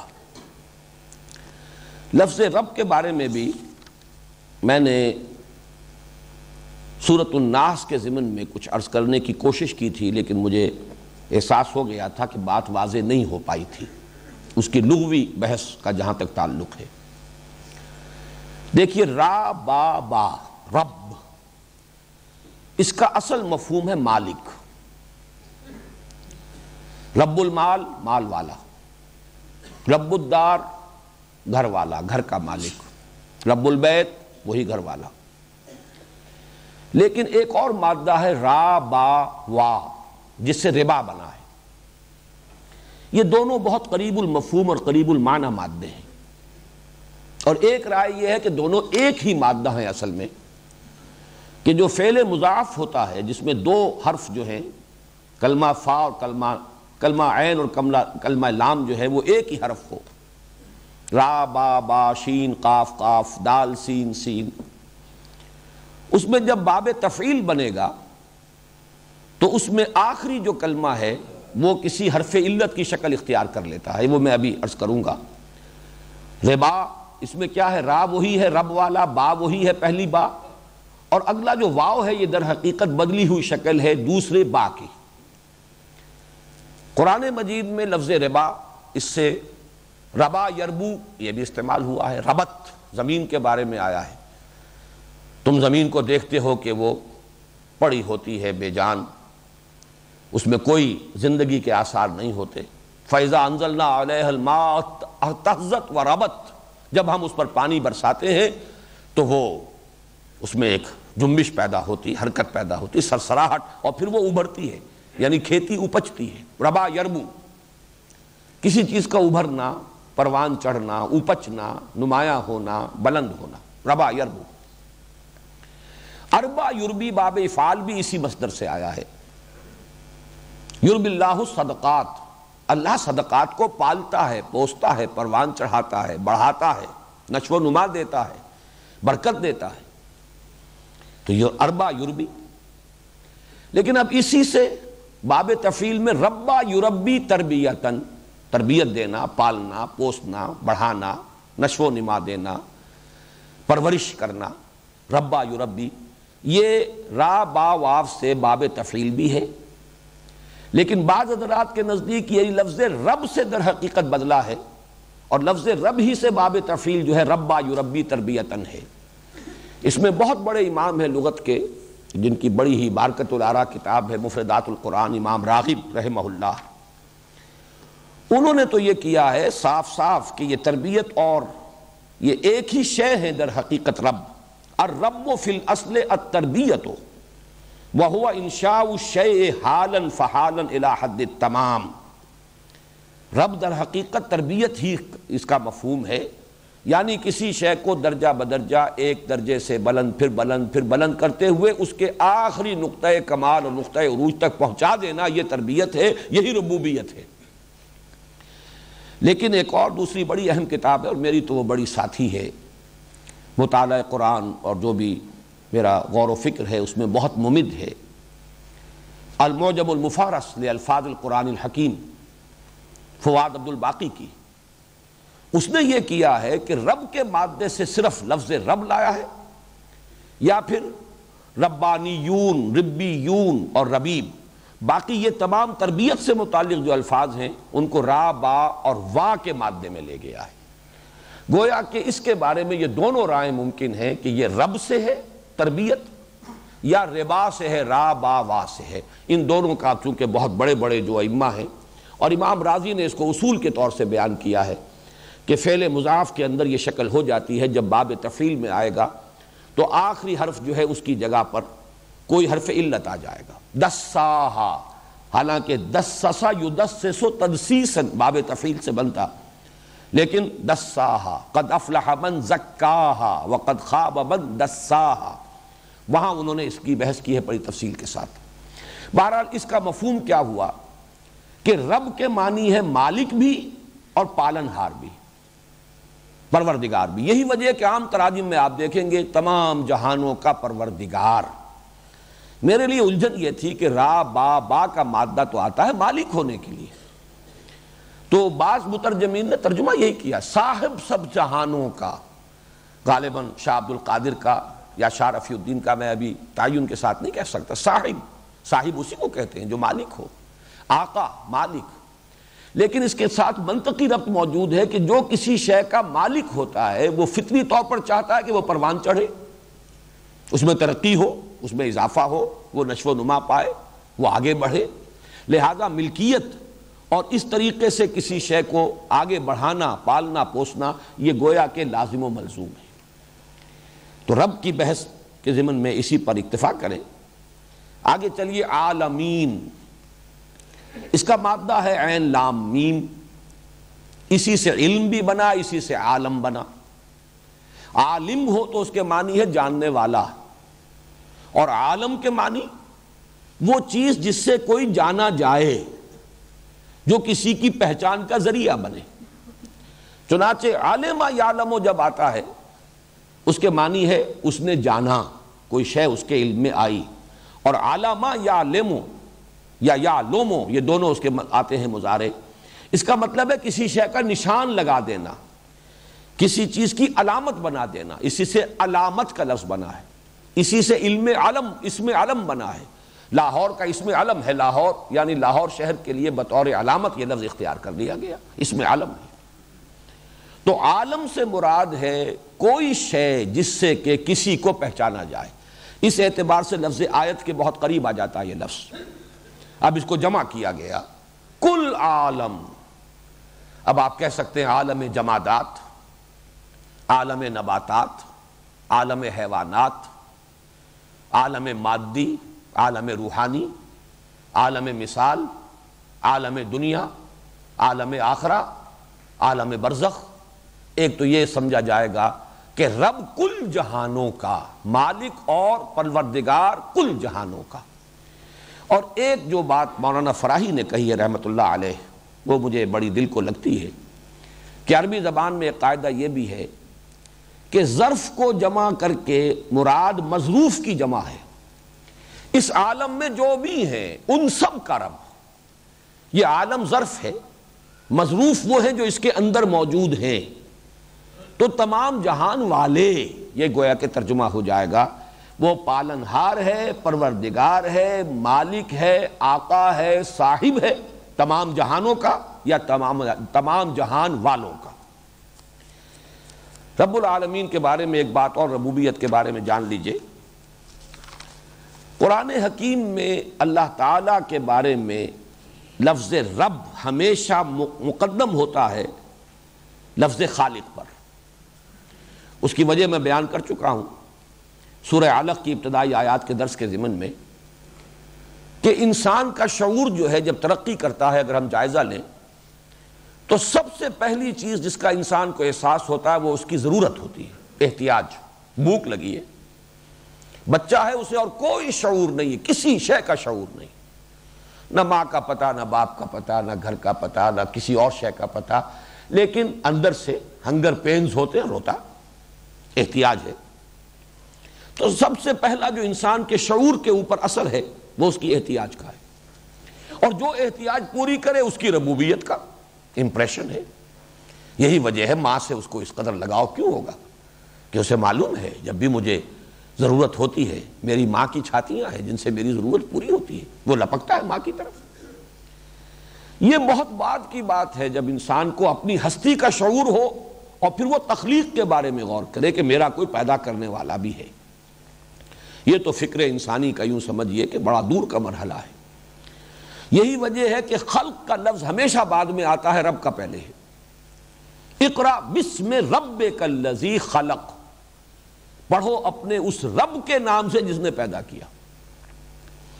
سورت النساء کا آغاز ہوتا ہے، یا الذین آمنوا اتقوا ربکم الذی خلقکم من نفس واحدت وخلق منها زوجها اے لوگو، تقوی اختیار کرو، اپنے اس رب کا جس نے تمہیں بنایا، پیدا کیا ایک جان سے، اور بنایا اسی سے اس کا جوڑا۔ سورہ بقرہ کا تیسرا رکو شروع ہوتا ہے۔ یا ایوہ الناس اعبدوا ربکم الذی خلقکم والذین من قبلکم لعلکم تتقون۔ اے لوگو، بندگی کرو، پرستش کرو، اپنے اس رب کی جس نے تمہیں پیدا کیا اور تم سے پہلوں کو بھی پیدا کیا۔ تو یہ نوٹ کر لیجیے، اللہ کا ہم اللہ کے لیے اور اس کے بعد اللہ کے لیے وصف اول جو آیا ہے، وہ ہے رب العالمین، جو تمام جہانوں کا مالک اور پالنہار ہے، پروردگار ہے۔ اب آئیے الرحمن الرحیم ان دونوں کا مادہ ایک ہی ہے، رحم۔ رحم، رحمت۔ اسی سے لفظ رحمان بھی بنا ہے، اسی سے لفظ رحیم بھی بنا ہے۔ اگرچہ ایک شاد رائے اور بھی ہے، رحمان کے بارے میں بعد میں عرض کروں گا۔ ان دونوں میں کیا فرق اور تفاوت ہے؟ یہ بھی ہمارے ہاں۔ مفسرین کے مابین بڑی ایک مختلفی بحث ہے جس میں کہ ذوق اور مزاج کو اصل دخل ہے۔ رحمان ہے فالان کے وزن پر۔ یہ اس میں مبالغہ کا ایک وزن ہے۔ کسی شے کی شدت اور کثرت۔ دونوں الفاظ نوٹ کیجیے۔ شدت اور کثرت۔ غزبان بہت غزبناک غصے سے ہم کہیں گے آگ بگولا۔ اتشان انتہائی پیاسا۔ جو آن بھوک سے مر رہا ہے، جان نکل رہی ہے۔ یہ اس وزن پر آئیں گے۔ تو رحمت سے رحمان۔ فعیل کے وزن پر صفت مشبہ آتی ہے اور اس میں ہوتا ہے دوام اور استمرار۔ شدت اور کثرت کے مقابلے میں دوام اور استمرار۔ پائیداری، تسلسل۔ رحیم یعنی جس کی رحمت مسلسل ہے، ہمیشگی کی کیفیت کے ساتھ ہے، دائمی ہے، جس کا مستقل وصف ہے۔ یہ دو الفاظ اس وزن پہ آ کر اپنے مفہوم کو بہت خوبصورتی سے ادا کرتے ہیں۔ ہمارے بعض مفسرین نے اس کو یوں بیان کیا کہ رحمان کا تعلق ہے تخلیق سے۔ پیدا تو کر دیا اللہ نے ایک دم۔ شان کن فیکونی، کن فیکون۔ لیکن رحیم کا تعلق ہے ربوبیت سے۔ اب اس کا پالنا، پوسنا، پروان چڑھانا اس کا تسلسل یہ اللہ تعالیٰ کی رحیمیت کا مظہر ہے، جبکہ کائنات کی تخلیق اللہ کی رحمانیت کا مظہر ہے۔ اسی اعتبار سے بعض حضرات نے کہا ہے، رحمان الدنیا و رحیم الآخرہ دنیا کے اعتبار سے اللہ کی صفت رحمانیت کا ظہور ہوتا ہے کیونکہ دنیا خود ناپائیدار ہے، عارضی ہے، فانی ہے۔ اور رحمت کا وہ جو معاملہ ہے، اس میں شدت اور اس میں ایک ایک طوفانی اور حیجانی کیفیت. اب یہ دو الفاظ دونوں جو میں نے استعمال کیے یہ خود اسی وزن پر ہے. طوفان جوعان کے وزن پر ہے. حیجان یہ عطشان کے وزن پر ہے. وزن وہی ہے. ایک حیجانی کیفیت، جیسے ٹھاٹھے مارتا ہوا سمندر ہو تو دنیا میں اللہ کی رحمت کا ظہور ہو رہا ہے شان رحمانی کے ساتھ. اور رحیم الآخرہ رحیم، آخرت جو ہے وہ دائم ہے، قائم ہے. ولاخرت و خیر و ابقا ولاخرت و خیر و ابقا وہ تو باقی رہنے والی ہے، وہاں صفت رحیمیت کا ظہور ہوگا۔ لیکن یہ کہ صحیح تر بات وہی ہے جو میں نے عرض کی ہے کہ در حقیقت اللہ کی رحمت کی یہ دونوں شانے ہیں اور دونوں بیک وقت ہیں۔ یہ بہت اہم نقطہ ہے جو مولانا فراہی نے بیان کیا ہے۔ اللہ تعالیٰ کے اسماع و صفات جب قرآن میں آتے ہیں تو درمیان میں حرف عطف نہیں آتا۔ اور رحمان و ور رحیم نہیں ہے۔ بلکہ ایسا بھی ہے کہ آٹھ آٹھ اسماع و صفات آ گئے بغیر حرف عطف کے۔ الملک القدوس السلام المومن المحبن العزیز الجبار المتکبر۔ آٹھ اسماء ہیں۔ کہیں حرف واؤ نہیں۔ ایک ہی استثناء ہے، بہت سے حضرات کو یاد آ گیا ہوگا۔ ایک ہی استثناء ہے سورہ حدید میں۔ پورے قرآن مجید میں یہ واحد مقام ہے۔ جہاں اللہ تعالیٰ کے اسماء و صفات کے مابین حرف عطف ہے۔ باقی کہیں نہیں۔ اگر چار یہ ہیں تو چار ہی سورہ سورہ جمعہ کے شروع میں الملک القدوس العزیز الحکیم۔ کہیں در حرف واؤ نہیں۔ اس کی وجہ کیا ہے؟ بہت پیاری بات ہے کہ اللہ تعالیٰ کی یہ تمام صفات، اللہ کی یہ تمام شانیں بیک وقت اس کی ذات میں موجود ہیں۔ یہ تو ہمارے تصور کی ادھل میں تنگ نائی ہے۔ کہ ہم ان چیزوں کا بیک وقت تصور نہیں کر سکتے۔ ہمیں یہ متضاد نظر آتی ہیں۔ رحمانیت کچھ جدا شان ہے اور رحیمیت کچھ جدا شان ہے۔ ہمارے فہم کے اعتبار سے یہ جدا ہیں۔ اللہ کی ذات کے اندر یہ دونوں بیک وقت موجود ہیں۔ وہ رحمان بھی ہے اور بیک وقت رحیم بھی ہے۔ اس کی ایک طوفانی کیفیت بھی ہے، شدت بھی ہے، کثرت بھی ہے اور اس میں دوام بھی ہے اور استمرار بھی ہے اور استقلال بھی ہے۔ میں اسے ایک سادہ سی مثال سے بیان کیا کرتا ہوں، اس وقت بھی ریکارڈ ہو جائے تو کوئی حرج نہیں۔ ہم اپنے اوپر اگر اس کو طاری کریں تو فرض کیجیے کہ کہیں کوئی سڑک پر کوئی ایکسیڈنٹ ہوا ہے، کوئی بس کا ایکسیڈنٹ ہوا ہے، کار کا ہوا ہے۔ فرض کیجیے کہ اس کار میں جتنے بھی سوار تھے، سب کے سب ہلاک ہو گئے۔ کوئی دودھ پیتا بچہ باقی رہ گیا ہے، جو ماں سے چمٹا ہوا، ماں کی لاش ہے، چمٹا ہوا۔ جو شخص بھی اس منظر کو دیکھے گا، اس کا دل پگھل جائے گا۔ وہ بچہ چمٹا ہوا اپنی ماں کی لاش سے۔ فرض کیجیے، کوئی پتہ نہیں یہ لوگ کون ہیں، کہاں کے ہیں۔ کہیں سے کوئی سراغ نہیں مل سکتا۔ آج تو خیر بڑی آسانی سے مل جاتے ہیں سراغ ماضی میں سمجھیے کہ کچھ پتہ نہیں چل سکتا۔ ہر شخص کے دل میں ایک جذبہ ابھرے گا۔ گویا کہ ایک رحمت کی حیجانی کیفیت، طوفانی کیفیت۔ اس بچے کی میں پرورش کروں گا، اسے میں پالوں گا۔ یہ لاوارث رہ گیا ہے، اس کا کوئی پالنے، پوسنے والا نہیں رہا۔ یہ جذبہ یقیناً ابھرے گا، یہ ایک جوش کی کیفیت ہے۔ رحمت جوش میں آئے گی ہر انسان کی۔ لیکن یہ کہ ہمارا یہ جوش بہت جلدی ٹھنڈا پڑ جاتا ہے۔ ہو سکتا ہے کہ کچھ دنوں کے بعد ہمارے اوپر الٹا ایک ایک احساس جو ہے، افسوس تعصف کا پیدا ہو جائے کہ میرے تو پہلی بڑی ذمہ داریاں تھیں، یہ میں کیا مصیبت اپنے سر لے بیٹھا ہوں۔ یہ خامخواہ کا بوجھ، خامخواہ کی ذمہ داری میں نے لے لی۔ میرے تو اپنے جو بچے جو ہیں، ان کی پرورش میرے لیے مشکل ہے۔ معلوم ہوا کہ ہمارا وہ جوش ٹھنڈا پڑ جاتا ہے۔ لیکن اللہ تعالیٰ کا جوش جوش رحمت، بیک وقت اس میں وہ شان بھی ہے، رحمانیت کی اور رحیمیت کی بھی ہے۔ اس میں کبھی کسی کمی کا کوئی سوال نہیں۔ یہ در حقیقت رحمان اور رحیم کے دونوں مفاہیم کو جمع کرنے کا جو ہے، میرے نزدیک مثال کے ذریعے سے اس کو اگر سمجھانا ہو، تشبیح کے ذریعے سے، تو شاید یہ اس سے قریب ترین بات ہے۔ الرحمن الرحیم۔ مالک یوم الدین۔ میں اس کا جو منطقی اور فلسفیانہ جو ان میں ربط ہے وہ بیان کر چکا ہوں۔ وہ جزا و سزا کے دن کا مالک ہے۔ یہ تصور کہاں سے ابھرا؟ فطرت انسانی میں ہے نیکی اور بدی کا امتیاز۔ یہ فطرت کی صحت کی جو علامتیں میں نے گنوائی تھی پہلے دن، انہی میں سے ایک اہم علامت یہ ہے۔ یہ اخلاقی حص نہیں رہی تو انسان کی فطرت مر چکی۔ اندر کا اصل انسان مر چکا۔ ایک انسان نما حیوان باقی رہ گیا ہے۔ جس کو قرآن کہتا ہے، تم سمجھتے ہو یہ زندہ ہے یہ تو مردہ ہے امواتم غیر و احیاء یہ زندہ نہیں ہے۔ اے نبی، آپ سمجھتے ہیں یہ دیکھ رہے ہیں؟ یہ نہیں دیکھ رہے۔ یہ انسانوں کا سا دیکھنا نہیں دیکھ رہے۔ آپ سمجھتے ہیں یہ سن رہے یہ نہیں سن رہے۔ یہ حیوانوں کا سا سننا سن رہے ہیں، انسانوں کا سا سننا نہیں سن رہے۔ لہم قلوب لا یفقہون بہا وَلَهُمْ آیُن لا يُبْصِرُونَ بِهَا وَلَهُمْ آزَانٌ لا يَسْمَعُونَ بِهَا اُولَائِكَ كَالْأَنْعَامِ بَلْ هُمْ أَضَلُّ اب تو یہ چلتے پھرتے مقبرے ہیں۔ ان کی فطرت مر چکی۔ یہ اس کا مقبرہ ہے، تعزیہ ہے جو چل رہا ہے انسان کی صورت کے اندر۔ یہ ہے در حقیقت قرآن مجید کا فلسفہ۔ تو انسان کی فطرت کے زندہ رہنے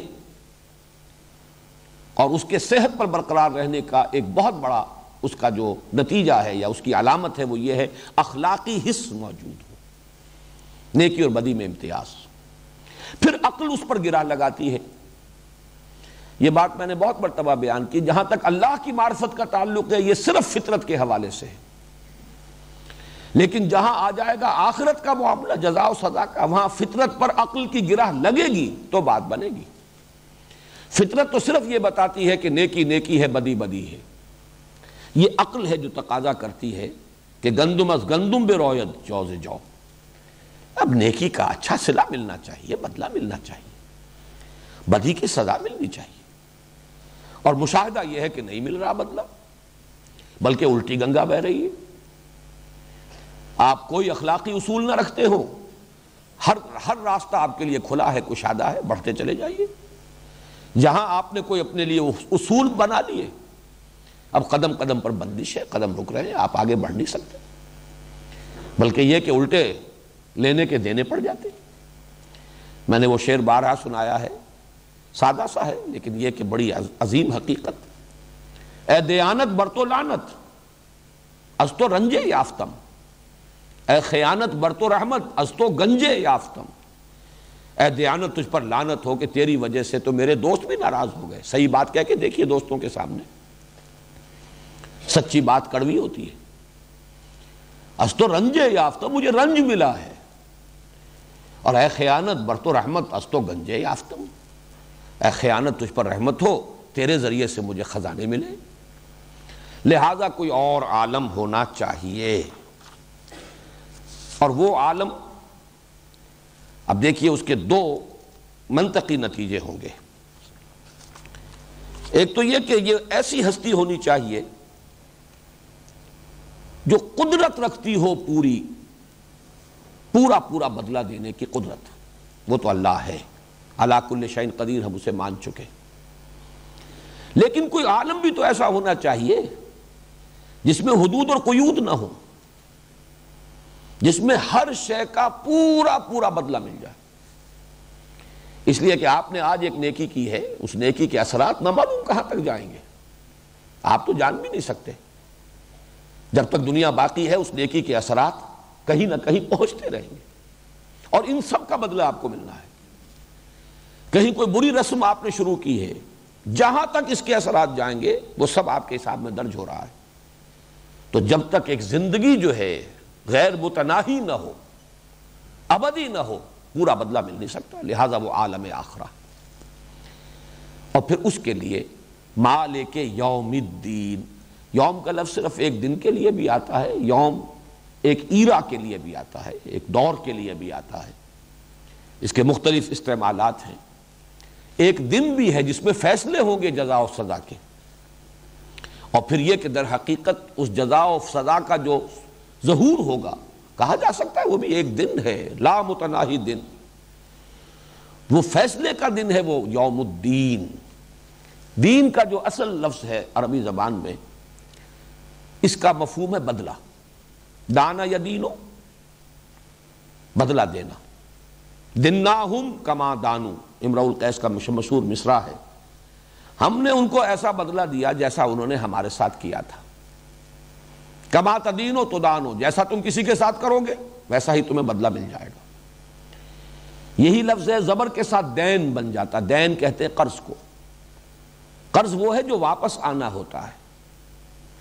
اس لیے اس کو دین کہا جا رہا ہے۔ بدل وہ واپس آئے گا، لوٹ کر آئے گا۔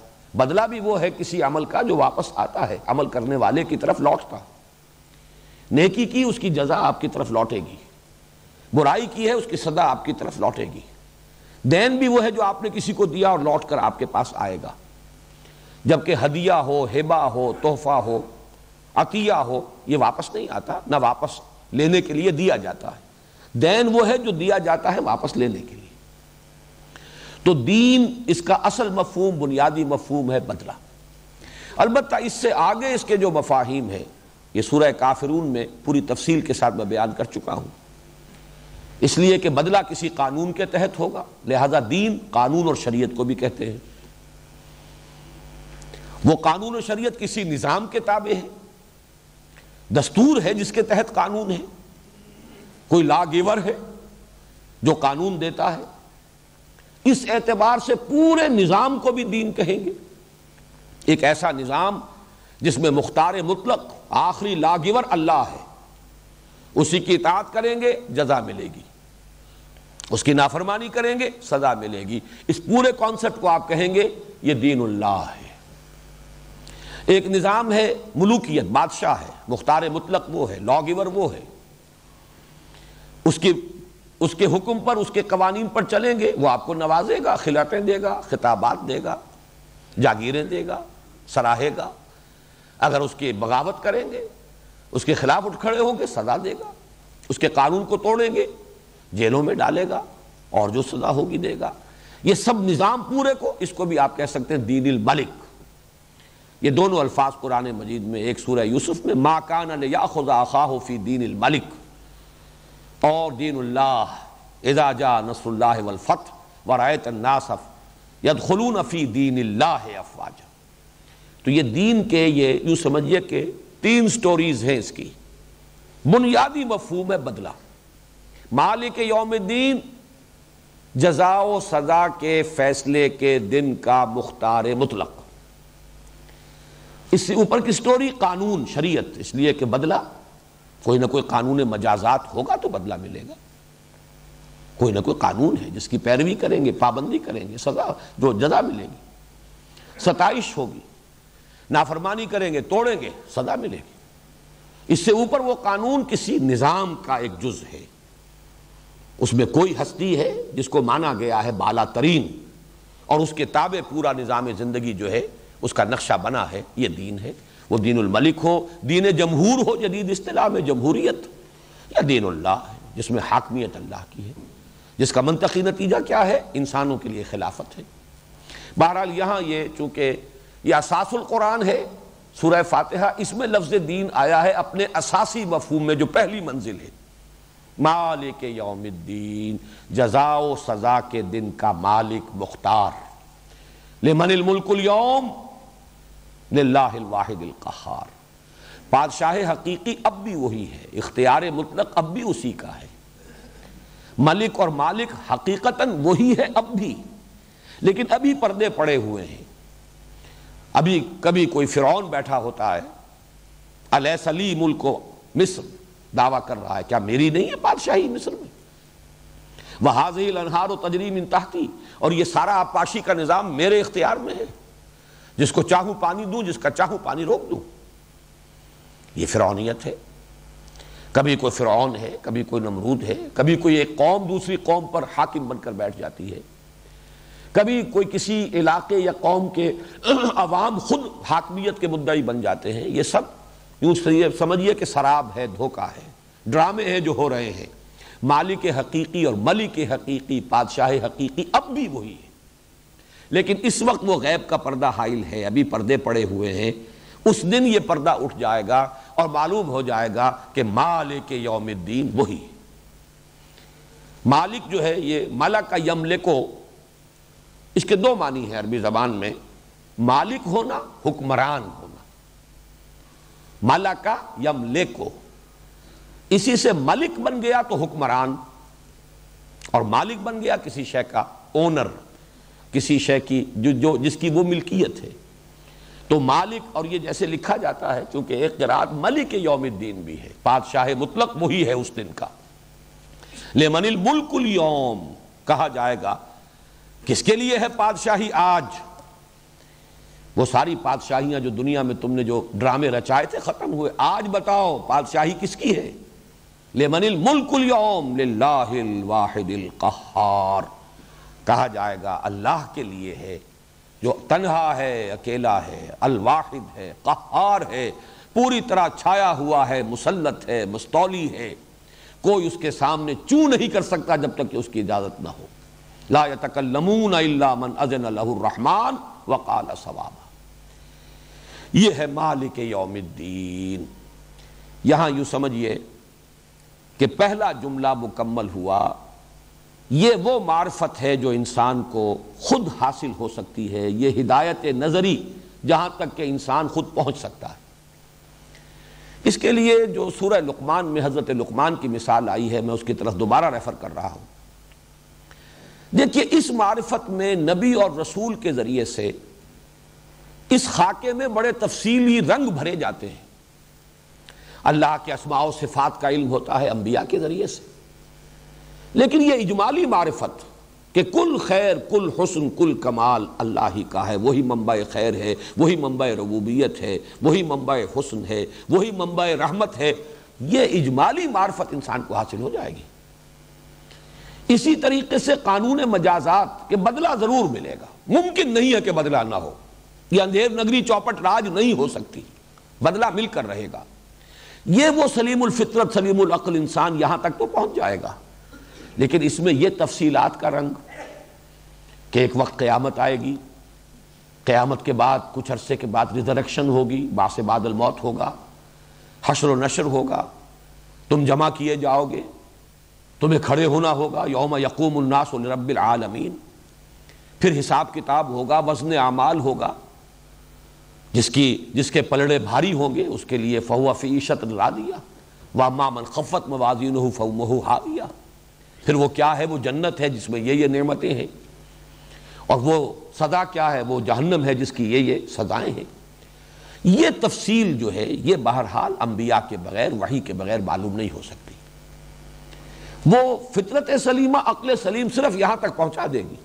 بدلہ ہو کر رہے گا۔ اعمال انسانی ضائع ہونے والی شے نہیں ہے۔ چنانچہ آپ دیکھتے ہیں سورہ لقمان میں بس یہی دو چیزیں آئی ہیں۔ قیامت کا ذکر باس بعد الموت کا ذکر، حشر و نشر کا ذکر، وزن اعمال کا ذکر جنت کا ذکر، دوزخ کا کچھ نہیں۔ پہلی بات کیا تھی؟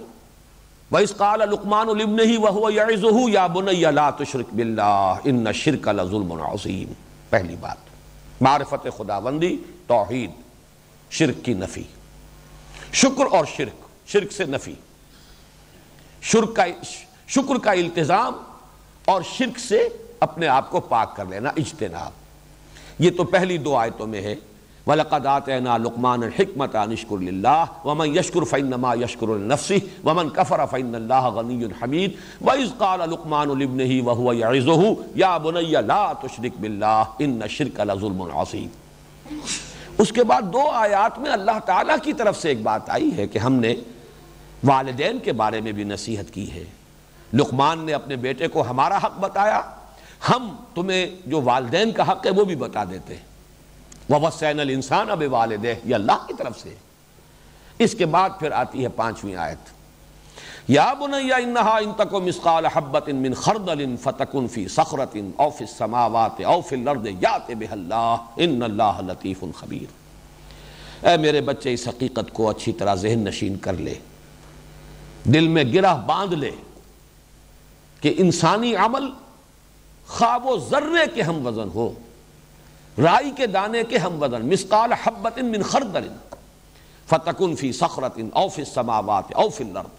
پھر وہ کسی چٹان میں ہو، کسی غار کے اندر گھس کر وہ کام کیا گیا ہو۔ زمین کی کہیں گہرائی کے اندر اتر کر کام کیا گیا ہو۔ یا فضا اور خلا کی پہنائیوں میں، فتکن فی سخرت او فی السماوات او فی الارض یات بہ اللہ اللہ اسے لے آئے۔ ان اللہ لطیف خبیر، یقینا اللہ لطیف اور خبیر۔ ہے اور اس کے فوراً بعد، یا بنیا اقیم الصلاح۔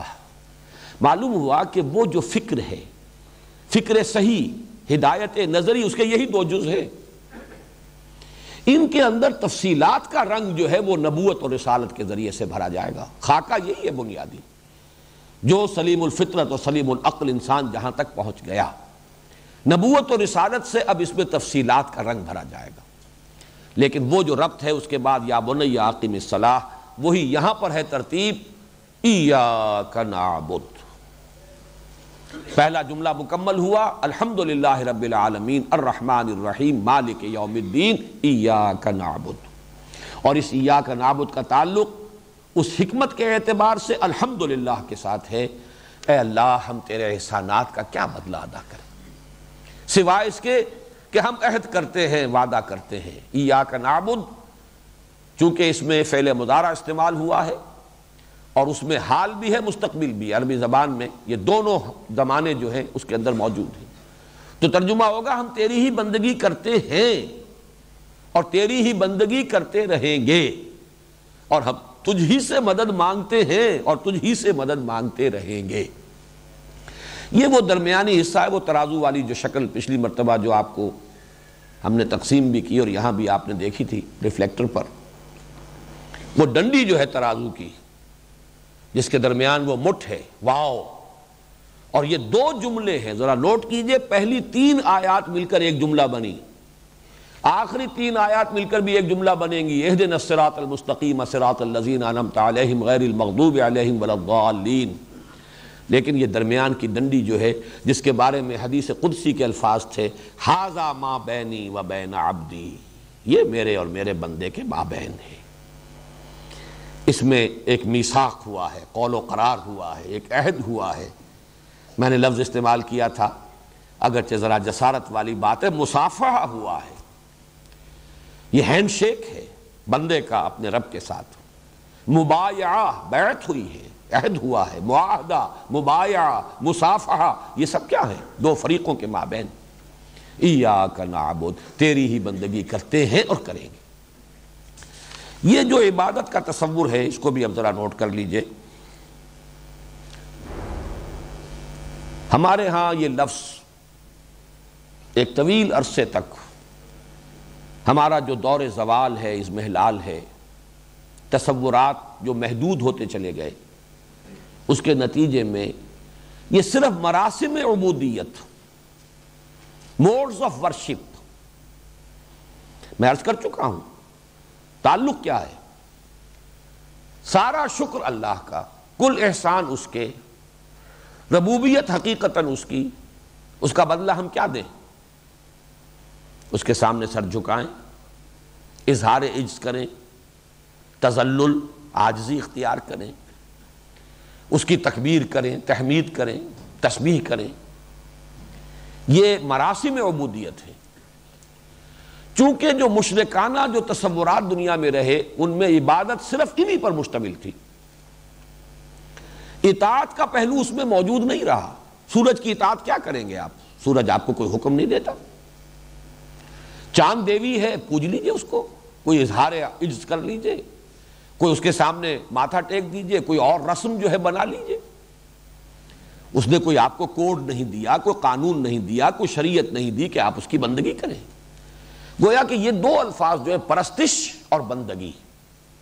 پرستش میں یہی ہے، کسی کے سامنے اظہار آجزی کسی کی عظمت کا اعتراف، کسی کے مدح و ثنا، کسی کی حمد، کسی کے لیے تعریف کے گن گائے جائیں۔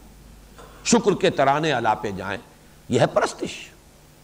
اور بندگی، عبادت کے لفظ کے اندر یہ دوسرا جو اس کا انٹیگرل پارٹ ہے، بندگی، اطاعت، مشرکانہ معاملات میں یہ حصہ اس میں سے ساقط ہو جاتا ہے۔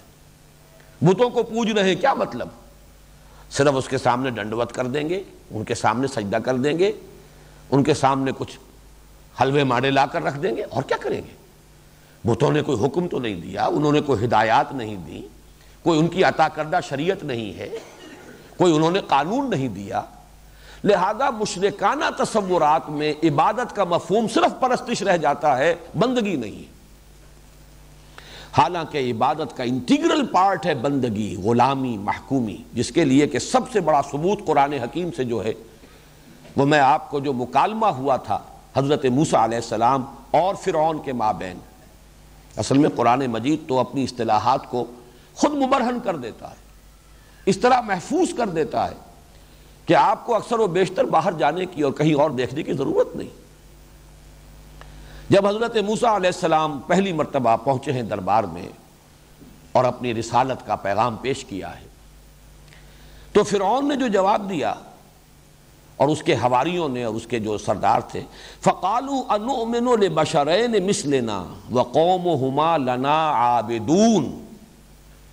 انہوں نے کہا، کیا ہم ایسے دو انسانوں کی بات مانیں گے؟ ان کا کہنا مانیں گے؟ ان کا، ان کے بتائے ہوئے راستے پر چلیں گے جو ہم جیسے ہیں۔ ایک تو یہ کہ ہم جیسے بشر ہیں موسا اور ہارون۔ اور اس سے بھی بڑی بات وہ قوم و ہما لنا عابدون۔ ان کی تو قوم، ہماری غلام قوم ہے۔ یہاں پرستش کا تصور بالکل نہیں آ سکتا۔ ظاہر بات ہے کہ بنی اسرائیل فرعون کی پرستش نہیں کرتے تھے۔ یہاں عابدون کا لفظ کس معنی میں آیا؟ غلامی، محکومی، اطاعت گزاری، تابع ہونا، کسی کے فرمان کو واجب الزان سمجھنا۔ صرف یہ مفہوم ہے یہاں۔ فرعون کی پرستش ہرگز ثابت نہیں ہے کہ بنی اسرائیل مصر میں فرعون کی پرستش کرتے ہوں، معاذ اللہ۔ اس کا کوئی امکان نہیں۔ ابراہیم کی نسل سے تھے۔ ان میں اخلاقی زوال اور پستی جو ہے وہ آ گئی تھی، لیکن یہ توحید، اس کی نعمت ان کے پاس موجود تھی۔ مجبوراً ایک غلامی ہے، محکومی ہے، جبری اطاعت ہے، وہ ہو رہی ہے۔ تو معلوم ہوا کہ لفظ عبادت کے اندر یہ مفہوم اور خالص یہ مفہوم، بغیر پرستش کے مفہوم کے قرآن مجید سے ثابت ہے۔ اچھا یہ تو تھا فرعون کا قول، کہا جا سکتا کہ یہ تو فرعون کا قول نقل کیا، اللہ نے۔ لیکن خود حضرت موسیٰ علیہ السلام کا قول ہے۔ یہ سورہ مومنون میں ہے۔ وطل کا نہیں، سورہ شعراء میں ہے، بلکہ پہلی آیت جو ہے وہ سورہ مومنون کی تھی۔ سورہ شعراء میں حضرت موسیٰ نے ریٹارٹ کیا۔ اسی طریقے سے آنکھوں میں آنکھیں ڈال کر، ڈٹ کر جرت کے ساتھ جواب دیا۔ وہ تل کا نعمت ان تمنحا اسرائیل۔ اس نے یہ کہا تھا الم نرب کا فینا ولیدہ اے موسا تم وہی نہیں ہو جسے ہم نے اپنے ہاں اپنے گھر میں، اپنے محل میں رکھ کر پالا پوسا تھا، جبکہ تم چھوٹے سے تھے۔ ہمارے ٹکڑوں پر پلے ہو اور آج ہماری ہی بلی ہمیں کو میں آؤں آ گئے ہو ہمارے سامنے رسول بن کر، رسالت کا دعوت لے کر۔ علم نرب کا فینا ولیدہ تم تو ہمارے ٹکڑوں پر پلے ہمارے گھر میں تم نے پرورش پائی۔ اس کا جواب دیا ہے اسی طرح۔ ان دی سیم کوئن و تل کا نعمت ان تمنحا علیہ بنی اسرائیل یہ احسان تم مجھ پر جتا رہے ہو۔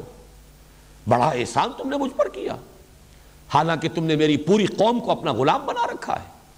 وہ ظلم اور ستم کی چکی میں جس طرح پیس رہے ہو، وہ تمہارے سامنے نہیں ہے۔ ایک فرد کو اگر وہ محل میں پل گیا ہے، تو اس کے اوپر تو احسان جتا رہے ہو۔ اور یہ بھول گئے ان بنی اسرائیل اب یہ تعبید غلام بنا لینا جبرن کسی کو محکوم بنا لینا، اس کے لیے گویا کہ یہ نس قطعی ہے قرآن مجید کی یہ آیت۔ اور یہ حضرت موسیٰ علیہ السلام کی طرف سے قرآن مجید میں بیان ہو رہا ہے۔ تو نوٹ کیجیے کہ در حقیقت عبادت کا مفہوم جمع ہوتا ہے فارسی کے دو الفاظ کو جمع کرنے سے پرستش اور بندگی۔ زندگی آمد برائے بندگی، زندگی بے بندگی، شرمندگی۔ شیخ سعدی نے بہت خوبصورتی کے ساتھ اس لفظ کا مفہوم جو ہے وہ ادا کیا ہے۔ میں چند جملوں میں عرض کر رہا ہوں۔ چونکہ مشرکانہ تصورات میں عبادت رہ جاتی ہے صرف پرستش کے مفہوم میں۔ ہمارے ہاں مسلمانوں میں بھی ایک طویل جب زوال کا دور آیا ہے، عبادت صرف نماز روزے کے لیے یہ لفظ مخصوص ہو کر رہ گیا۔ اس بیسویں صدی عیسوی کی جو احیائی تحریکیں ہیں، اور ان میں وہ عظیم تحریکیں بھی ہیں اور کچھ ایسے بھی ہیں کہ جو بعض پہلوؤں سے غلط رخ پر چلے گئے۔ لیکن یہ کہ کم سے کم اس مفہوم کو اجاگر کرنے میں انہوں نے بھی رول پلے کیا ہے۔ میری مراد یہاں پر منکرین سنت سے ہے۔ یہ تصور بہرحال انہوں نے بھی اجاگر کیا ہے کہ عبادت کا مفہوم صرف نماز روزہ نہیں ہے، بلکہ پوری زندگی میں اللہ کی اطاعت زندگی کے ہر ہر گوشے میں اللہ کے قانون کو، اللہ کے فرمان کو واجب الازان سمجھنا، اس کی اطاعت، اس کی بندگی۔ یہ تصور جو ہے، یہ اس دور میں خوب نکھرا ہے۔ اخوان المسلمون کے ذریعے سے بھی، جماعت اسلامی کے ذریعے سے بھی۔ اور یہ تو بہرحال یعنی کم سے کم اپنے عقائد کے اعتبار سے صحیح رخ کے اوپر چلنے والی تحریکیں ہیں۔ سیاست میں کن وادیوں کی طرف وہ بھٹک کر رہ گئے یہ علیحدہ بات ہے، لیکن فکر کے اعتبار سے انہوں نے واضح کیا کہ عبادت کا مطلب صرف براسم عبودیت نہیں ہے، بلکہ عبادت کا مطلب پوری زندگی میں اللہ کی بندگی اور اطاعت۔ لیکن اس میں بھی ایک کمی ہے۔ کمی تھی کہہ لیجیے۔ اور یہ کہ ہے جستجو کے خوب سے ہے خوب تر کہاں؟ تدریجن لتر کبن طبقن طبق۔ ان تصورات میں کہ نکھرنے میں بھی درجہ بدرجہ جو ہے وہ بات واضح ہو رہی ہے۔ الحمدللہ کہ ہم نے اس کو نکھارا ہے۔ اس میں اللہ تعالیٰ نے ہمیں توفیق عطا فرمائی ہے کہ یہ جو احیائی تحریکیں ہیں، ان کے ہاں بھی اس میں اطاعت پر اتنا زیادہ زور آ گیا ہے کہ ایک دوسری اہم حقیقت نگاہوں سے اوجل ہو گئی اور وہ ہے محبت۔ عبادت کا جسد ظاہری اطاعت ہے، لیکن اس کی روح باطنی محبت ہے۔ دونوں چیزیں مل کر اصل میں عبادت کا مفہوم ادا کرتی یا کا نعبد، ہم تیری ہی اطاعت اور عبادت اور بندگی کرتے ہیں تجھی سے محبت کرتے ہیں۔ اور اے رب، تیری ہی بندگی اور اطاعت اور غلامی کرتے رہیں گے اور تجھ ہی سے محبت کرتے رہیں گے۔ یہ در حقیقت پہلو جو ہے، یہ کچھ ابھی جتنا کہ اجاگر ہونا چاہیے، اجاگر نہیں ہوا۔ لیکن اس کے لیے میں نے بہت عرصہ ہوا، میرا خیال ہے کہ کم و بیش بیس سال ہو گئے ہوں گے۔ تقریریں کی تھی کراچی میں، ایک ایک مہینے میں، ایک ایک تقریر، ایک مسجد میں۔ عبادت رب، شہادت الناس، اقامت دین۔ تین یہ بنیادی موضوعات، مطالبات دین کے نام سے یہ کتاب چھپتی رہی۔ بہت عرصے سے آؤٹ آف پرنٹ بھی تھی۔ اب دوبارہ کم سے کم یہ پہلا جو ہے، عبادت رب کا مفہوم کیا ہے؟